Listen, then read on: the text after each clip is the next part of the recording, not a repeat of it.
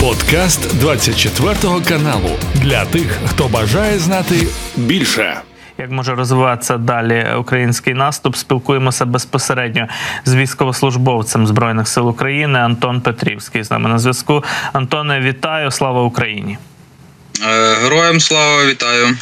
Тож хотів би запитати твої думки як військовослужбовця, який от пройшов дуже цей активний насичений шлях уже великої війни проти Росії. Про те, от з чим пов'язана інформація про накопичення російських військ на тому ж Куп'янському і Лиманському напрямку, як сприймати це, скажімо так, громадянам України, населенню нашій аудиторії? Адже ну, коли чуєш, наприклад, такі числа, як поза 100 тисяч живої сили накопиченої лише на одному відрізку фронту, там десь 100 кілометрів і 900 танків. Це безперечно справляє враження. Е, ну тут е, я думаю, слід е, розділяти можливості російської армії і її плани. Та зрозуміло, що вони зараз не здатні сформувати настільки потужне угрупування, щоб здійснити якийсь потужний прорив на цьому напрямку, адже великі частини їхніх бойових з'єднань, справді бойових, задіяні у відбитті нашого контрнаступу на Бахмутському і південному е, напрямках. От так, можливо, вони там зосередили якусь е, потужну е, так звану групіровку і якусь певну техніку, але ще потрібно правильно. Е, це все спланувати. Е, вони просто розглядають Куп'янськ як певний плацдарм для е, можливого там наступу знову на Ізюм, Чугуїв і, і, і інші оці всі наші населені пункти, які вдалося свого часу відбити в ході контрнаступальної харківської операції. Але Мені здається, що це більше відволікаючий маневр, щоб ми не перекидали велику кількість наших військ на ті ділянки, на яких е, у нас є е, власне певний успіх. Е, я думаю, що поки що це саме такий характер носить оця їхня гра так званими їхніми м'язами на цьому купінському напрямку. Тобто йдеться про те, щоб що ворог намагається власне тиснути там або демонструвати свою кількісну присутність там і штурмувати цією кількістю, аби українці, українські сили оборони перекидали найбільш боєздатні підрозділи, скажімо так, з Бахмутського напрямку чи з Запорізької області, умовно кажучи, так. Е, навіть не перекидали звітом, а щоб е, е, українські, українська армія роз, роз, розпилилася, скажімо так, в плані підсилення існуючих напрямків, де є успіх, та щоб не перекидати туди нові сили, а перекидати вже нові сили власне на Купінський напрямок. А тими силами, які є на півдні і на Бахмуті, щоб ми продовжували там, умовно кажучи, свою діяльність. Ну але логіка, якби та сама, в принципі, е, ми говоримо про те, щоб вони, вони хочуть власне.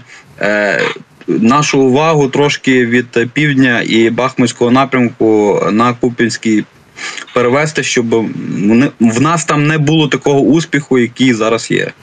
От Бахмут залишається, на твою думку, таким же важливим е, для окупанта, не знаю, в символічному, в стратегічному сенсі, як і раніше, адже там було покладено дуже багато російських ресурсів, аби цей Бахмут захопити, знищивши його по суті по ходу власне битви за цей район е, ведення бойових дій. І зараз ми бачимо, що росіяни поступово змушені там відступати під натиском наших е, військ, зокрема на флангах, і ну теж вже озвучує той же генерал Сирський про те, що російські втрати там в районі Бахмута вони вже зрівнялися із вагнерівськими у пікові моменти битви за Бахмут. Ну, безперечно, е, Бахмут для е, армії окупанта і для командування їхнього е, має просто величезне символічне значення, адже вони там мали безперервний успіх навіть тоді, коли українська армія здійснювала ну позитивні, скажімо так, і успішні контрнаступальні дії на Харківщині і на Херсонщині. І вони там постійно мали е, успіх, і взяття Бахмута для них було е, таким е, піковим їхнім, скажімо так, святом та піком їхнього святкування, їхньої так званої успішної операції на Бахмуті, і втрата його знову для них буде ну дуже великим е, е, е, м, ударом по їхньому іміджу, та який в принципі і так вже не дуже великий і потужний цей імідж, але все ж таки. І е, я думаю, що в підкріплення важливості е, Бахмутського напрямку. Е, Може бути, наприклад, навіть от інформація, що е, вони зняли з посади е, командувача 106-ї е, повітряно-десантної дивізії та Селіверстова, та який власне і ця дивізія вона е, перед тим ну е, воювала на цьому напрямку, і мабуть, що е, зняття його з посади власне і пов'язано з тим, що е, українська армія там успішно е, просувається. Ну і плюс, звичайно, що е, він, е, як і е, генерал, оцей їхній Попов 58-ї е, е, армії, та він е, так само критикував командування.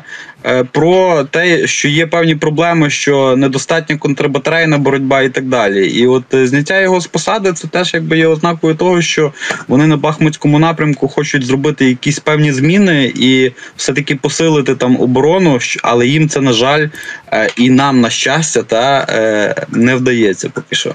От про певні елементи, якраз безпосередньо того, що ми бачимо і в статистиці ворожих втрат, і що ти, як військовослужбовець, спостерігаєш безпосередньо ближче вже до поля бою. Ми маємо два фактори, про які зараз багато говорять. Ну, по-перше, дійсно успішність української контрбатарейної боротьби і знищення великої кількості ворожої артилерії, яка постійно в статистику потрапляє нашого генштабу. Ці числа, наприклад, за цю добу маємо 31 одиницю так артилерійських систем знищено. Вчора пам'ятаю, разом із РСЗВ було 42 одиниці. Так е, з іншого боку, це та перевага, про яку говорять власне з боку України. Наскільки вона вагома і за рахунок чого ми її здобуваємо. Ну і інший фактор, той, який впливає на темпи просування наших військ, це міні поля. Ворог нашпигував величезні території мінами. От наскільки це теж впливає е, на твою думку, і як з цим боротися? Ну, е, мінні поля вони завжди є у будь-якій війні проблемою для е, швидкого просування. Я думаю, що е, має бути Україні надана більша кількість засобів для швидкого розміновування оцих всіх мінних полів. Очевидно, що у нас недостатньо таких засобів, і західні партнери мають таку техніку, яка зможе нам допомагати розміновувати оці всі м, власне території. Але е, так само ну якби не слід забувати, що е, розміновування е, територій можливе за такої ситуації, коли, скажімо так, ну їхня артилерія так само ж працює, та і оця вся їхня контрбатарейна боротьба, хоча вона не успішна зараз, але вона продовжується. І е, розмінування території за наявності, е, скажімо так, при е, артилерійської боротьби е, і прильотів артилерійських снарядів, вона е, утрудняється. І це все є в комплексі такими певними бар'єрами, які е, власне не дозволяють нам швидко е, просуватися по цих всіх мінних полях. І я думаю, що е, воно буде в такому повзучому стані продовжуватися. Але я підкреслюю, що якщо би нам західні партнери дали. Е, Нові, е, скажімо так, засоби для розміновування, воно би було швидше. Е, Щодо успішності наших ударів по їхніх артилерійських установках, я думаю, що це. було е, певний час підготовка до таких масованих ударів по їхній артилерії, і зараз допомогою, мабуть, е, і е, дронів, і е, нових засобів е, е, артилерії, е, і з допомогою нових засобів пошуку їхніх артилерійських установок, оці всі ураження вони мають успіх в комплексі. Ну не слід забувати, що українська армія вона розвивається у всіх напрямках, і засоби оперативного пошуку артилерійських установок і ударів по них високоточною зброєю е, в нас постійно вдосконалюється, і є багато прикладів, е, коли різні одиниці. Нашої е, високоточної зброї працюють там в тандемах, та і це дозволяє ефективніше, е, скажімо так, знищувати їхні оці всі артилерійські установки, які розкидані по всій лінії. Тут ще на завершення маю питання про більше про настрої. Скажімо так, от читаю зараз американського генерала Марка Мілі на брифінгу за підсумками того ж Рамштайну. І він заявив про те, що український е, наступ чи контрнаступ, навіть він вживає обидва терміни, власне, буде важким, тривалим і кривавим. Так і ясно, що коли наші там наші громадяни чують такі заяви від партнерів, ну це трохи так би прибиває настрій, трохи негативу додає. От з якими ілюзіями треба нашим людям попрощатися, і що зрозуміти от на даний момент, на даному етапі війни? Ну е, е, слід зауважити, що Марк Міллі він е, та він каже, що він буде кривавим, але е, він перед тим заявляв, що попри е, те, що український контрнаступ е, відбувається не так швидко, як би хотілося, назвати його провальним точно не можна. Тобто, зрозуміло, що західні аналітики.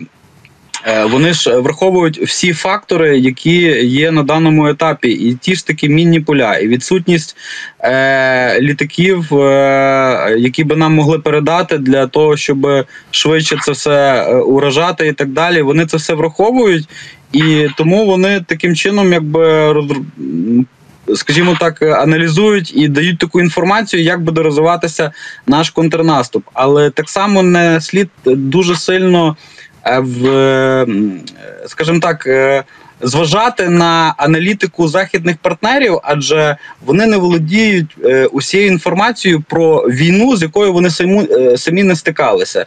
І от яскравим прикладом того, що е, аналіз західних е, партнерів не завжди є ефективним, це те, що е, свого часу голова контррозвідки зовнішньої розвідки, точніше США, він заявляв, що Україна має фактично два тижні. На те, щоб трошки повоювати, а за два тижні росіяни вже повністю нас окупують.